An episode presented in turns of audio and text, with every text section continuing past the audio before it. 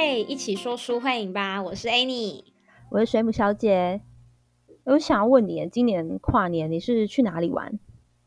我今年跨年跟我的一个好朋友，还有他们一群朋友去高雄。不过我们没有干嘛？台南吗？是高雄跟台南。不过我们没有特别去什么跨年的演唱会，我们就是去喝喝酒啊，然后吃吃饭、聊聊天，然后去可能就是我们住的那个地方玩玩游戏这样子。你嘞？我也是跟朋友，然后在家里看电视，然后吃火锅。嗯嗯，那也很棒。对，而且我们在跨年的时候，就通常到节目尾声，就会说：“哎，今年好像是不是要来许愿啊？就要给自己一些目标。”嗯，然后我印象，我去年就是二零二一年，我有去报名健身房。嗯，然后当时我的目标是希望可以减肥，最好是瘦个十公斤，可是完全失败。已经二零二二，完全没有瘦十公斤。那有一点进展吧？呃，有多个两三公斤，笑死。不过啊，我是在二零二一的时候有期许自己的书评 IG 可以上轨道。嗯，那以目前的进度啊，我觉得算是我蛮满意的状态。那你呢？嗯，如果说去年，去年我记得是刚好，因为我生日是年末嘛，然后我记得好像是某个生日的 party，我们就有聊到说，哎，那今年大家觉得过得怎么样啊？然后有没有自己给自己下一年的期许什么的？嗯，我记得那时候我跟我姐妹讲的时候，我是讲说我希望我自己在明年，就是那个时候的二零二一年，凡事都可以取得一个平衡。这听起来是不是超广泛的？很难哎。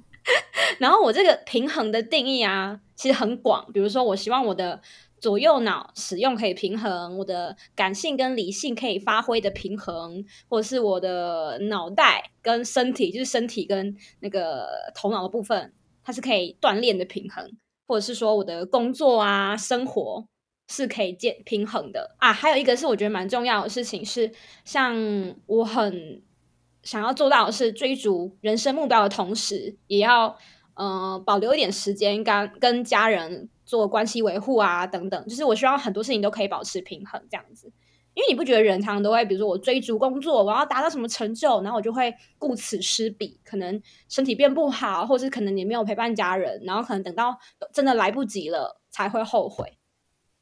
是啦，就是要。在很多事情上取得平衡，可是也没有一个指标可以告诉自己说自己在哪方面有有取舍到很好，就蛮主观的。可是其实这个还蛮可以自己知道有没有平衡哎。比如说你的家人，你可能最近工作的时间花太多，你跟家人失去了很多的相处，你自己很清楚可以感觉到啊。嗯，因为你住家里啦，我已经放就是放我家人在台中很久了。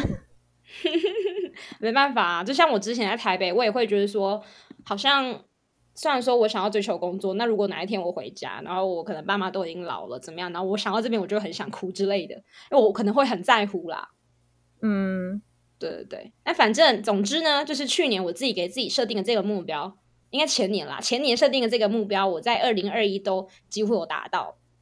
天啊，太厉害了吧！那我们今天分享就是到这里结束，直接。因为你已经把所有事对所有事情都做得很好，我们不需要介绍这一本书了。没有，我还有一个目标没有达成，是什么？我还没有找到我人生伴侣，公开真有，公开真有。那这本书可能 很难帮不上忙。对，不然我们可以最后总结的时候，你看看这本书可不可以让你真有成功？好哦，我们来听听看。好，我今天是想要分享一本书，它叫做《深度工作力》。嗯，不过啊，我要分享这一本书之前，我要先说一个国小发生的故事。嗯，在念书的时期，我最高兴的时候，大概就是寒暑假，因为可以放很长啊，然后又没有人家管我。可是我很讨厌，就是要写很多的功课。然后我我印象，我对一件事情印象非常深刻，就是我跟我爸每次只要我放寒暑假，我们一定会吵架。对，因为我爸是一个很喜欢规划目标，然后展望未来的人，他眼睛会看非常非常的远。然后我跟他完全相反，我就喜欢把握当下，然后当然是玩玩乐优先，然后功课通常都是堆到就是可能剩两个两三个礼拜我才开始写。然后对，然后反正呢，就暑假的第一天，我就去看那个《航海王》，我从第一集开始看，想要把它全部再看过一遍。嗯，然后我爸第二天就有点不太开心，他就撕下那个日历纸，嗯，他就说：“你现在给我写写几点到几点，我要干嘛？”嗯，就是举个例，举一个例子好了，就他就写说九点到十一点，我目标要写完三张数学考卷。嗯，然后我十一点到十二点，我就可以去看。什么头文字 D 啊，我想要看的动动画之类的。嗯，可是啊，这有一个就是规则在，例如我九点到十一点，我在写考卷的时候，我不可以去做写考卷之外的事情。嗯，因为我自己是会开着电视，然后一边写功课。嗯哼，然后可能就会从九点写到十二点，然后还写不完，然后他就会觉得我在浪费时间。我为什么不把时间就是交就聚焦在九点到十一点，然后把它写完之后，我再去看我想看的东西？嗯。可是我觉得这很像机器人诶，就是一板一眼的。我为什么不能这样做？反正我时间多的是啊。那时候就因为这件事情，然后就跟我爸整个大吵，然后吵到后来，我爸就放弃了，因为他就觉得这女儿就不可能变成什么学霸了，你想怎样就怎样。那 你爸就妥协了是吗？对我爸就妥协了，因为我还我就后来那个几点到几点，我全部写成那个电视节目表。我还记得八点到九点就是看那个下课花露米有没有公式的，嗯，然后就是九点到十点是看那个蓝色水玲珑吧，还是那个警示剧场 是恐怖的，然后我我连中午就是十二点到一点那种超 boring 的时间，我也可以排美凤有约，就是那边看煮饭，我笑死，你爸哭笑不得吧？我觉得这也是一个才能哎。我是觉得蛮好笑的，我可以继续讲，因为我真的印象深刻。嗯，反正我可以一直排排排到看完哆啦 A 梦，然后接八点档，然后中间有一段时间我要去洗澡，这样。你好好笑哎，这些是个才年哎，才能哎，可以到电视台安排节目之类的。对，我想我如果有电视台在听的话，两点到三点没有什么东西可以看。应该是说两点到三点这个时间的收视率偏低，没想到还有人会在电视前面守着呢。对，我就在那边守着，因为我那个时间点没有办法排东西，我可能就要写功课。好好笑哦！好啦，就是反正就有发生过这一件事情。嗯哼，所以我看到就是《深度工作力》这一本书的时候，我看他的介绍，然后我发现，天啊，这不就是我爸当时要我做的事情吗？嗯，不过我想要就是先问看看你的做事习惯是什么。其实我刚刚听到你爸的这个方式啊，我觉得我跟你爸一样哎，你爸是不是土象星座？什么是土象？射手座是吗？你爸是射手吗？印象是射手座，怎么会有这种女儿？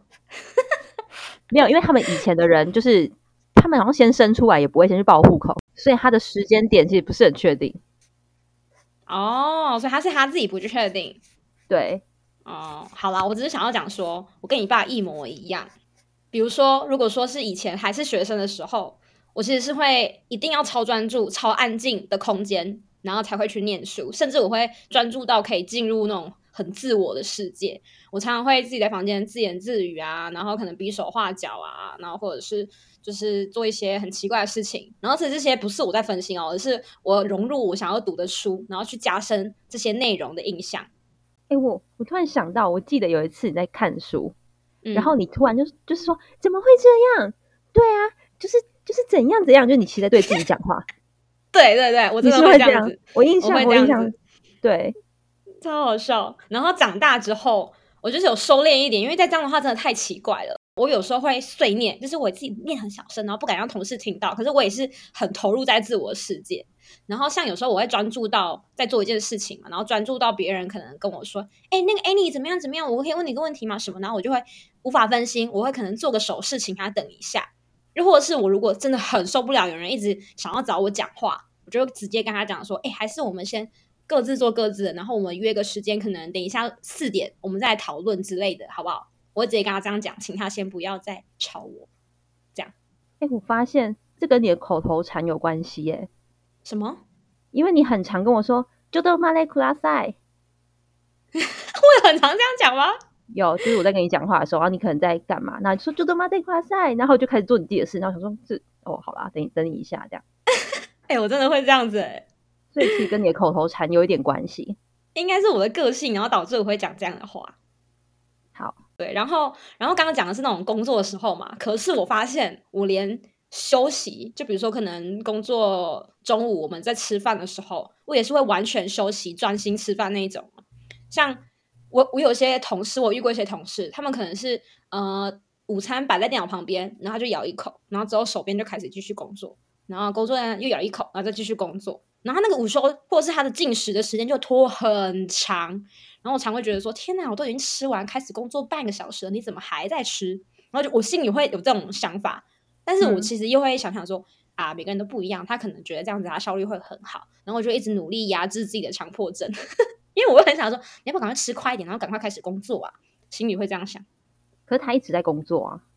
可是他就是打一下，然后又又分心，又开始吃一下东西，然后可能又划一下手机，然后又咬一口，然后又工作一下，又吃个东西，又划一下手机之类的，这样子。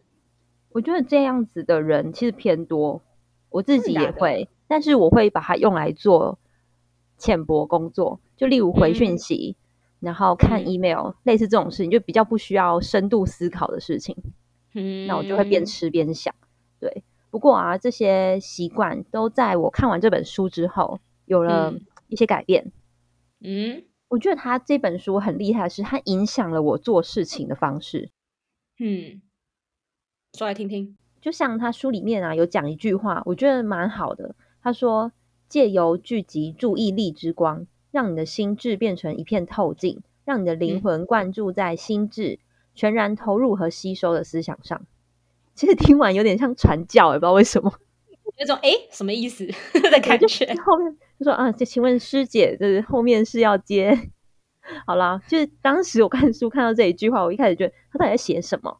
可是我自己在看完之后，我觉得你要看完这本书，你才可以了解说哦，这句话讲的意思是什么。我以前还蛮自豪说我自己是一个很多功的人，嗯，就我能一边做报告，一边听歌，一边哼歌。然后有人如果突然就是问我东西，我也可以马上切换去回复讯息。不过呢，在《深度工作力》这本书里面，他说这个状态代表你在做的事情叫做浅薄工作。浅薄工作并不代表它是一个烂工作，他的意思是说，这个工作可能可以让你很容易，你这个角色很容易被取代。对，对，因为代表这个东西你不需要深度思考。你才可以一一边听歌一边唱歌，然后还可以把这个东西做完。懂。对，所以它是一个很浅薄的工作。那其实呃，不止说你可能会被快速的取代，你也有可能被一个机器人来取代。对，我举一个例子好了，像高速公路上以前的那个收费员啊，因为时代科技进步嘛，他们的工作就被 eTech 取代掉。虽然说每一个职位其实它都有它的价值，可是呃，你要怎么让自己做到无可取代？这就取决于你的专业能力到底有嗯多强，嗯，像我现在我自己的工作是 QA，就是确保套件的品质。那当然也会对套件的功能做整体优化。例如说，这个套件在生产的时候，它可能在某些进程上，然后有很好比较好的建议，那我也可以提出来，这就是 QA 的工作。但是假设我只是呃，看看这个东西，这个套件可不可以开，能不能用，就是很简单的确认。其实我就很容易被取代掉，任何一个人都可以来取代我的位置。嗯，好像是哈。对，但是如果我可以呃精进，例如城市方面，我可以用城市去抓它后台的 bug，或者是说我去了解呃大家使用上的习惯，这个市场上需要怎样的功能，然后我提出我的建议，这样我的我的那个价值就会提升。所以其实不是不是说像售票员可能也有售票员他们呃厉害的部分，就例如他可以收的很快，让后面不要塞车。对对，但他其实 哎，这是真的啊！就是他其实说，我我意思并不是说你的工作如果很多人可以取代，就呃就是一个不好的工作，没有这个意思。像我举一个比较简单的例子好了，像是 seven 店员。的确，很多人都可以去应征 seven 店员，但你要怎么做到别人没有办法取代你的位置？就例如说，你可以在呃时间内做好呃东西上架，然后你还可以把销售比较好的东西放在比较显眼的位置。但是如果你要去知道什么东西销售比较好，你是不是就要做功课？这边想要讲的就是说，在你的工作上，你可以做什么样子的改变，然后让你的你的能呃你的价值无法被取代。嗯，哎，我觉得你刚刚讲超商的店员，我觉得很有同感，是因为我之前也在全家当过店员，然后现在不是很多商店都是开始慢慢走那种自助结账啊，或者是自己取货啊，但好像未来真的有可能会没有店员的这个这个工作。可是因为我自己当过店员，我知道那个还是非常还是有非常大的差别，是在于像我之前都会特别的去跟常客聊天，去记得常客他们都会喜欢买什么，去体现那种真实的店员跟机器的的差别性。嗯。对那我蛮好奇，像因为现在哎，你工作，你在工作的时候会很常被简讯或是 email 打扰到吗？嗯，其实这个我就一定会，我没有办法排除，是因为我的工作本身就会需要跟客户直接联系，但他们通常都是透过 Line 或者是 email 找我啦。但但就是刚刚讲到。会不会被打扰的话，比如说我今天已经有安排好一份报告要做，我可能就会一次花个两到三个小时专心做我的成效分析。但就是在那段时间，我可能就会尽量的不要去先去看客人的 email、客人的 line，然后先把事情一气呵成的做完之后，我再去回复客户的讯息。因为我其实觉得这种这种需要一直思考、一直动脑这种东西，如果中间一直被中断的话，它那个成品的效果其实是会打折的。哦，其实我觉得你的习惯真的很好，哎，是有人跟你这样讲吗？还是你从小就就一直养成这个习惯？没有人跟我这样讲啊，因为我就是那种很活在自己的世界的人，我很不喜欢人家也打断我做事情。不过我要跟你说，我不喜欢被打断这个习惯，却让我养成了另外一个坏习惯。什么坏习惯？我超容易在工作的时候憋尿。我是忙到憋尿啦，我不是因为这个习惯而憋尿。就是我会觉得我想要把这个做完，想要把这个做完，我不想要中间离开，然后就一直一直这边一直卡住，一直卡住，结果我就会养成憋尿这个习惯。不过我必须说，就是除了憋尿这件事情，嗯，你上面的习惯啊，都跟书里面写的非常的接近。真的？拍手。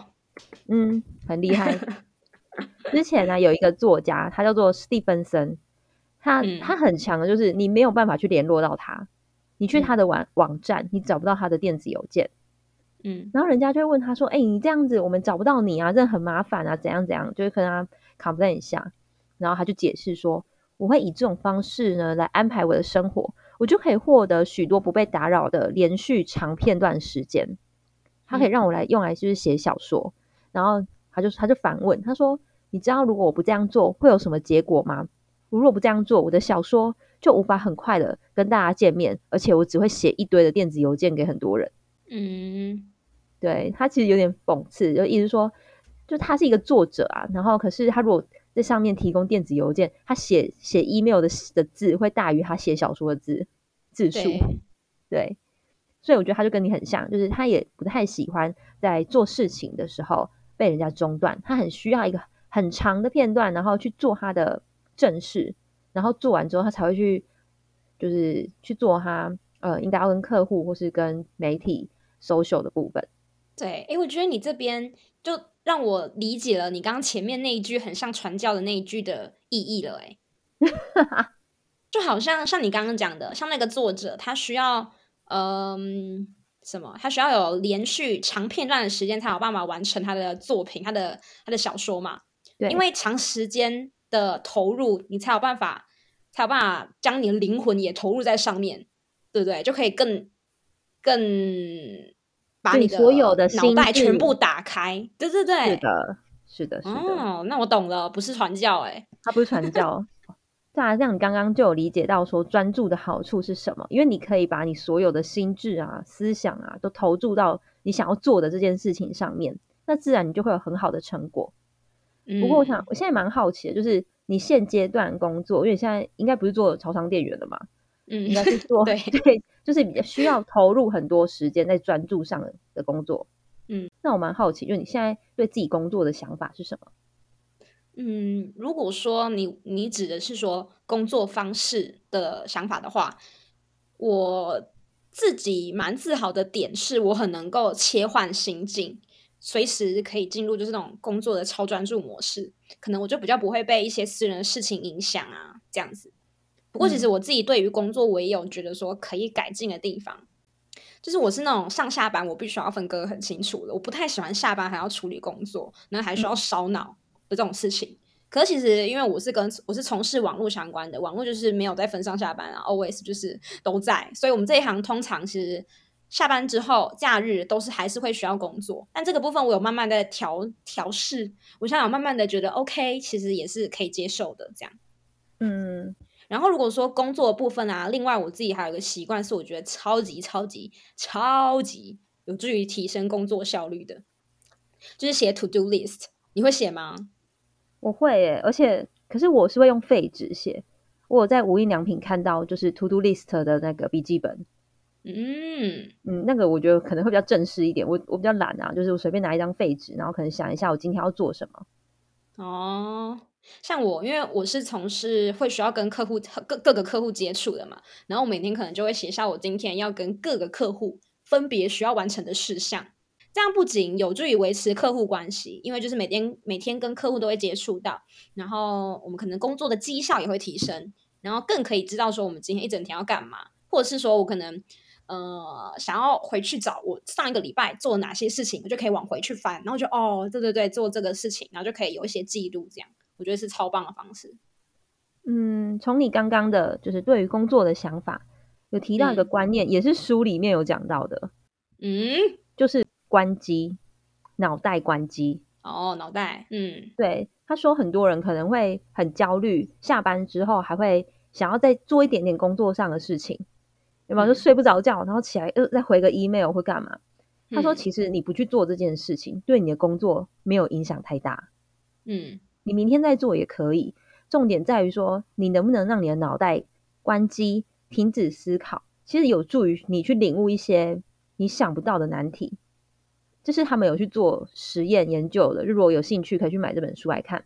但它里面就是有讲，对，他有讲到一个，他说你的你的潜意识里面，当你有没有你有没有过，就是例如我今天一直背一个课文，然后背不起来，可是我睡一觉起来之后，我突然就会背了。嗯，你有这种感觉过吗？嗯，有类似的，比如说我一直在想一件事情，然后想不出答案，那我就是转换一下，比如说我就去散个步，或是走一走，或是去干嘛。就是让脑袋换个换个环境之后，好像哎，突然就有结果了。对，就是这真的是大脑里面，它其实一直在把你接收到的讯息去做整理。嗯，所以他说，你每天你要给自己一个下班时间，而且你下班你就要告诉自己，OK，我不会再碰工作的东西，这样反而可以让你的工作效率提升。对，然后呢，我在这边可以再给你讲一个，就也是书里面讲到的。关于说你要跟客户，就是你客户不是会一直传讯息给你吗？对对，但是有时候你也会需要有自己的时间嘛。然后他就在书里面就有提一个建议，他会说你直接跟客户说，你如果要找我的话，十二点到几点是我一定会在线上的时间。如果你在这个时候找我，我是可以马上回复你的。但如果你不是在这个时间点，那就是留言，那之后我可能会在几点之后回你。嗯嗯，对，那因为客户也知道说你有你自己的规则，那他也会配合你。他如果很急，当然就会在这个时间点问你；那如果不急，他可能就会留言，然后晚一点再得到答案，他也没关系。嗯，真的，我觉得这是一个好方法哎。嗯，然后呢，就是像刚刚我们是讲到关于专注的好处嘛。对，那现在要来讲专注让你效率提升。嗯，什么意思？我觉得我今天好好像一直在传教的感觉哦。就很像说加入基督教会让你有什么样的心境开阔呢？那种感觉，感觉对。OK，所以我就讲的都是书里面的东西啊。嗯，就是我们刚刚已经都认认可说具备专业能力的必要性嘛。对。然后呢，现在我们假设我们已经有那个专业能力了，那再来就是要提升注意力。那提升注意力呢，会非常显著的改变，就是效率提升。我举一个例子好了。J.K. 罗琳呢，他在写《哈利波特》的最后一集《死神的圣物》的时候，其实他压力很大，因为这一篇要把前面这几集做一个融合总结嘛。然后他说他印象很深刻，他那一天准备要写的时候，突然有一个修修窗户的工人来，然后外面的狗在叫，然后又听到什么声音，他就觉得自己被很多东西打扰。嗯，对，所以呢，他就把自己关进了一间叫巴尔莫勒莫勒尔的酒店。嗯，那一间酒店一个晚上就要一千块美金，哦哇，非常的贵。对，不过呢，他就在这一间饭店里面完成了最后一本的《哈利波特：死神的圣物》。嗯嗯，然后他在里面的时候，还有给自己一些规定。他在里面是不会用任何网络，他就是进去，我就是要来写写文章，我没有要再做其他的事情。对，然后再来，他给自己的成本非常的高，因为他在这里写一晚就是要一千美元，压力超大。对，从这个例子我们可以看到几个重点。第一，他找到仪式感，就他搬进的这一间酒店，他改就是转换一个环境，嗯，他找到他的仪式感。然后第二就是切断网络。这网网络真的是万恶根源的，怎么会这样？有好有坏啦，我们就是靠网络在吃饭的，别这样。对对对。好，那第三呢，就是适当的给予一点压力。嗯，像我觉得仪式感是我自己在实做这个深度工作力最有感的部分，因为呃，仪式感我认为啦，有一点点像二十一天习惯养成，我不知道你有没有听过，就是说有啊。对，人只要做一件事情二十一天，你之后就会习惯去做这件事情。对对，然后像我自己，我就每天早上起来，我就先用绿挂咖啡，就是泡一杯绿挂式咖啡，然后提振精神之后，我就告诉自己，OK，我现在喝咖啡，我精神了，我要开始念书了。所以变成我早上只要闻到那个咖啡的味道，我自己就会进入要念书的专专注状态。嗯，那你自己也有过这种？仪式感吗，或是说把网络断掉再开始做工作的习惯。嗯，其实因为断断断掉网网络，我，很难念呢。断掉网络对我来说是不可能的事情嘛。那如果说仪式感的话，我自己是没有特别去意识到，或是特别去做什么事情，然后让它变成是一个仪式，而是我仔细回想一下。我每天工作之前，我都会固定有固定的行程，就是我会先带着我的水壶跟我的马克杯去装好一壶温水，再冲一杯咖啡，然后就回到我的座位上，可能戴上耳机，然后打开轻音乐，然后就开始工作。这样每天几乎都是一模一样，这样算吗？你一直有仪式感，但是你不知道。嗯，因为我已经习惯了，就好像我每天的例行公事一样。奇怪，这本书是你写的吗？其实我偷偷研读，没有，我没有念过。那你整个人就是就像这本书的那个实体参考哎，作者一定是土象星座，又要扯星座，为什么？因为土象就很喜欢安排啊，然后就是应该要这样这样这样这样这样这样。哦，所以如果你不是土象星座的人，就要赶快来买这本书哦，因为你自己完全没有办法 get 到这些点，像我，好好笑哦，有可能。另外，它里面有写到，就是你要去简化不必要的分心事物。举个例子好了，像贾博士，你有发现他都会穿同样款款式的衣服上班吗？我有听过，我有听过这件事情。对，因为他们就是省下制装的时间，然后把真的时间投注在工作上面。嗯，然后我印象超深刻，我小时候最常在镜子前面绑头发，然后因为我常绑完，然后我又把它拔掉重绑，然后我爸就会说：“那东西就是梳理借西尊呐，就是叫他就说我是输在这个时候。”他就觉得我绑头发的时间，别人已经多背十个单字之类的。那你爸超严格的耶。对，然后他就说，你如果是理光头哈，你你功课一定是前几名之类的。其实不会，因为我还是去买帽子。天，或者是你会直接不想去上课？我对我就不想去上课了。对呀，就是我爸他有很多他自己的妙招，但我爸真的他的衣服就是两套在替换。工作的衣服真的，而且他的裤子工作的裤子是 always 那一件，就算。脏了旧了，他还是会再去买同一件。哦，对，所以我觉得我爸还蛮聪明的啦，因为他真的是把时间都花在去研读一些事情上。但我就是没有办法，我没有办法学到他这一点，没有遗传到啦。哎，可是其实我反倒觉得，可能是因为是女生嘛，因为我自己会觉得穿着啊、妆容啊这些外在的事情，其实反而是一个可以提升精神，或者是可以转换心境的很好的方法。哎。像像二零二一的前阵子，不是那时候疫情大爆发嘛？然后不是大家都居家上班，我那时候啊超夸张，每天都是睡到自然醒，然后就紧接着可能九点上班，可能八点五十醒啦，然后九点就嗯穿着睡衣，然后就精神有点恍惚这样，然后就紧接着开始工作，然后后来我就大概一个礼拜后或者是两个礼拜有点忘记了，我就意识到。这样不行哎，这工作效率会很差，然后你会觉得哦，我今天干了什么事情，怎么不知不觉已经下午啦？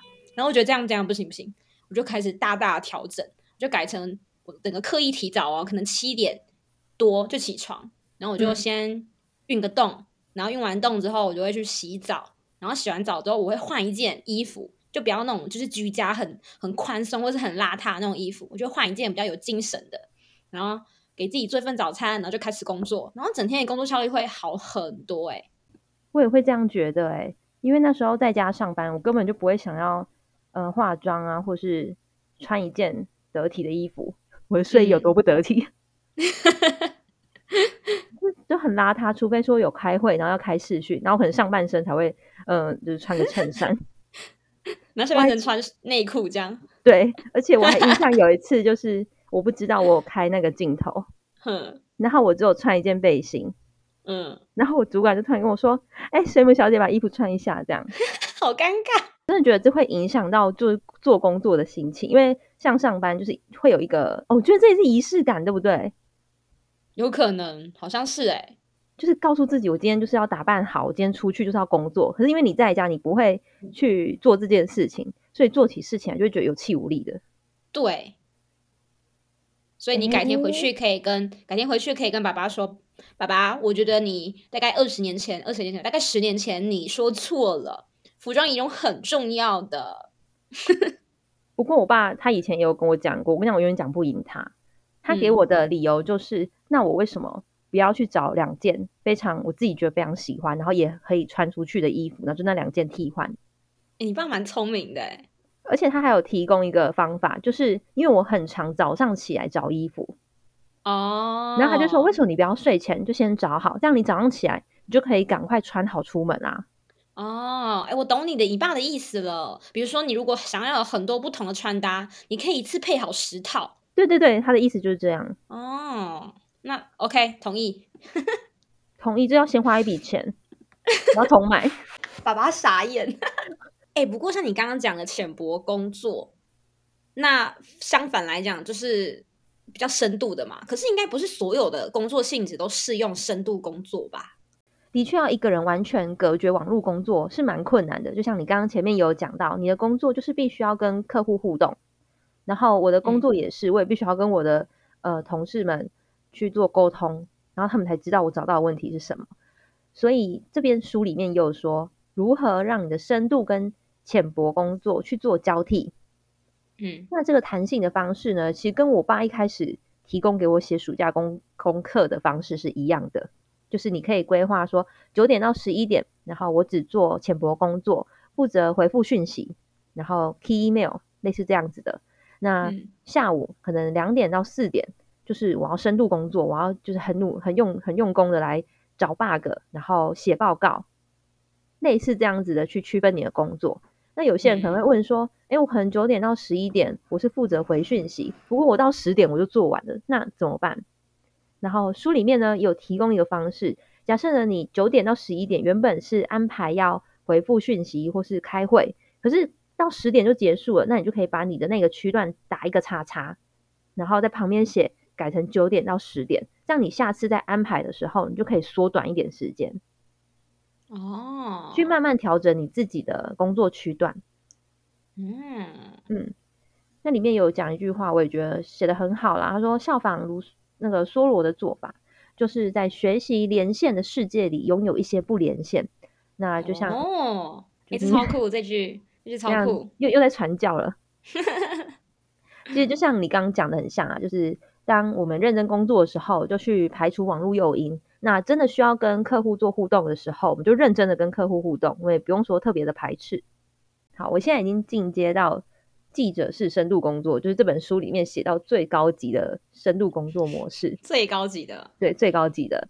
那这个方式就是说，第一，你要先习惯无聊这件事情。像我自己，只要搭捷运，然后很无聊的时候，我就会拿手机开始划，看有没有什么呃，看大家的现实动态啊等等的。那你呢？我以前我以前会搭公车上课嘛，我搭公车的时候最喜欢听音乐啦，就一定要听音乐。嗯，然后可能会划一下手机吧，然后无聊的话，可能看看车上的人，或者是拍拍照，就找事情做啊，好像就会找事情做啊。有时候如果觉得哦头晕了，头晕了，不行不行，不能再滑了。就放空之类的，对，好，那我先讲一下，就是如果你要进进阶到最高级的深度工作模式的话，你必须习惯无聊这件事情。当你觉得好无聊，我现在到底要干嘛？不要把手机拿出来，你闭上你的眼睛，进行冥想。嗯，你可以冥想关于你工作的东西。呃，例如你是行销专员，那你可以想一下，今天假设推出一个产品，我要怎么去行销这个产品？有点像跟自己对话，或是你幻想出一个人，你去跟他行销，跟他推销，或是进行一场辩论，答然后增加自己答辩的能力。然后另外一个，我觉得蛮推荐给大家，就是思考我等等要做什么。嗯嗯，像我在捷运上的时候，例如我我当然会看书啦，因为我自己也会念一些东西。那当我觉得很累的时候，我就会闭起眼睛开始进行冥想。我会思考说，我等等一到公司，那我可能会先去泡一杯咖啡。那泡完咖啡，我要先回讯息，然后回完讯息，我要做什么事情？我可能要写报告，然后发 report 等等。然后把我等一个整整个早上需要做的事情都先想过一遍，然后确定，嗯，那我今天就是要做这些事。那你等等到公司的时候，你就会游刃有余。嗯，自己先计划好，在脑中计划好。你已经有想法了，心里已经有想法了。嗯，那你听完之后，你觉得在新的一年，你有想要透过这一本书，然后去达成什么目标吗？嗯，如果说以总的来讲。嗯，工作的部分，因为我现在自己开公司嘛，所以其实我们现在这个阶段人力是很短缺的。但但也是因为这样，我们常常一边要忙着服务客户，或是帮客户处理事情，然后就会没有办法顾及到我们公司一些运营面的东西。然后我自己是希望自己二零二二年可以可能把工作分配出去，让每个人都可以各司其职，然后去发挥最大的效益。而且是这对我来说是很难很大的挑战。我常常会就是很多事情都想要自己做，然后放心不下，有可能是对别人没有信心，所以我是我自己在工作的部分，我是希望说，在二零二二年的目标是可以学会信任，然后去建立良好的团队关系。嗯，你嘞？我的目标就是可以在你的公司上班啊。啥耶？我们没有 Q Q A 吗？Q A 这个职位？嗯，不用，我想当 H R。我可以帮你找人进来。哦，HR 好像哦，OK 吧？嗯，你想人力短缺，那需要什么人嘛？我在帮你找人进来，OK 吧？很会哦。对，反正你一定要成功哦。希望你二零二二年成功，这样我二零二三年才有新的工作。慢慢来，一步一脚印。对啦，一步一脚印。什么点？那个什么记得后面 又要传教，又要传教了。好，你再跟大家总结一下吗？总结吗？就是大家听完之后，如果觉得自己在做事情方面好像缺乏动力，或做事情没有效率，甚至是你很想学会一个技能，但你到现在还没有办法把它学起来。哎，我觉得这真的会。我要讲一下，突然想到，我其实对我其实很想要把城市学好。嗯，不瞒不瞒你说，我也是城市出身的。嗯。对，可是其实我很少接触城市，然后我也蛮想要把城市写好。可是我以前写城市，呃，我写了四年，不止四年，超过四年的城市，我都是一边听歌，然后一边吃蛋糕啊，然后再跟别人 social 一下，然后再写城市。所以我城市一直没有没有学的很好，嗯，顶多看得懂，就这样。哎，你爸听到这一 part 会想哭吗？不会吧？他在我国小的时候就已经认清事实了。哦，OK。哎，我想我爸到现在还是锲而不舍啦，他还没放弃，他还是他还没放弃。嗯，他带我回家还是会跟我说：“哎，那个水母小姐，你要不要去再把程式写好？然后我教你，你要怎样写。”他又把这一套没有再讲出来。啊，你你你头发就把它剪短，哎，不要再绑了啊！不要化妆了，对皮肤不好啊。好了，没有跟我没有这么夸张啦，我爸对我很好。所以你建议大家，如果比如说想想要学什么，然后一直迟迟没有完成，可以透过这一本书去找到对的方法。嗯，我觉得你就花个一个礼拜，好不好？我讲这一个礼拜，你把这本书看完，因为你如果不把这本书看完，你这个礼拜你也不可能做什么事情啊。好你也不可能，你也不可能把事情做好啦。不如先去看书吧。呃，好强，好啊！大家记得赶快去看。这本书叫什么？我们再提醒一次，叫什么？这本书是深度工作力。那听完这些，如果你还想要知道更多有趣好玩的书，那可以来追踪 IG 那些文字这些故事。那如果呢，你们想要看一个人如何去实践深度工作力的话，那赶快到 YouTube 去搜寻 Any Chu 的 vlog。对，我有一个 YouTube channel，大家可以去追踪。好，那我们这一集就先到这边，我们下一集再见喽，拜拜，拜拜。